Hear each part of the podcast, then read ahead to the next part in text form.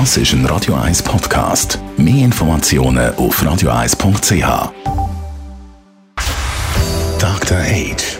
Der Vincenzo Paolino beantwortet die brennendsten Fragen rund ums Leben im Alter. Jetzt auf Radio 1. Ja, Alter macht weise, das stimmt ganz bestimmt. Aber ab einem gewissen Alter gibt es bei vielen auch körperliche Schwächen. Und trotzdem sind auffallend viele ganz mächtige Staatsmänner sehr alt. Dr. H. Vincenzo Paulino, gerade der US-Präsident Joe Biden, als wahrscheinlich im Moment bekanntestes Beispiel, er wäre bei seiner Wiederwahl 82. Mir ist das Thema ältere Staatsmänner natürlich bewusst geworden mit dem Joe Biden.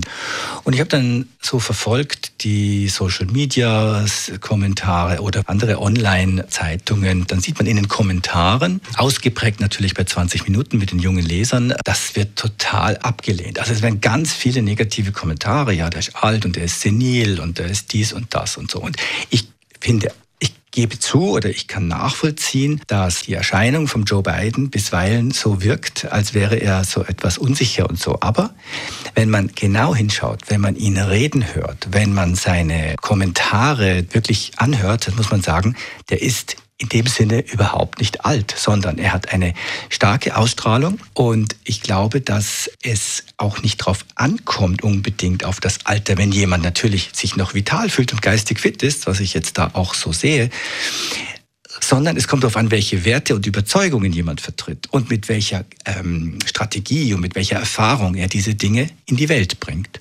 Und wenn man guckt, zum Beispiel Nelson Mandela, der wurde Präsident das erste Mal mit 76. Mit 81 nach fünf Jahren ist er dann ausgeschieden, war aber danach noch zwei Jahrzehnte eine ganz wichtige Stimme, bevor er dann mit 95 gestorben ist.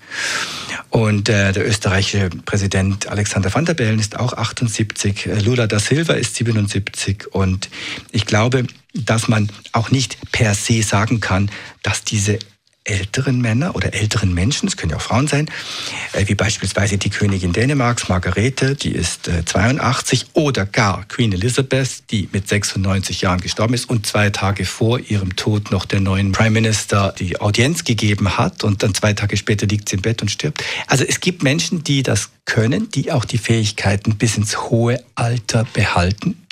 Und denen finde ich mal grundsätzlich abzusprechen, dass sie das können oder sollen, das finde ich nicht richtig.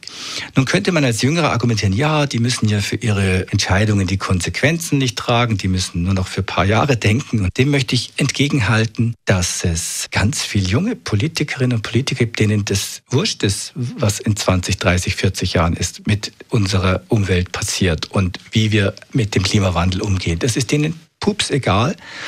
Und ich glaube, dass wir Altersdiskriminierung bei uns selber erkennen müssen, nicht nur bei Politikern, sondern generell. Es kommt schließlich auf den Menschen an und nicht auf das Alter. Wahre Wort von Vincenzo Paulino, unserem Dr. H. Dr. H. Jeden Sonntag auf Radio 1. Unterstützt von Alma Casa, Wohngruppe mit Betreuung und Pflege rund um die Uhr.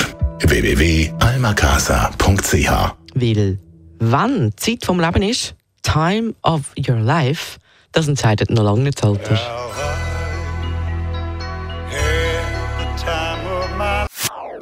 Das ist ein Radio 1 Podcast. Mehr Informationen auf radio1.ch.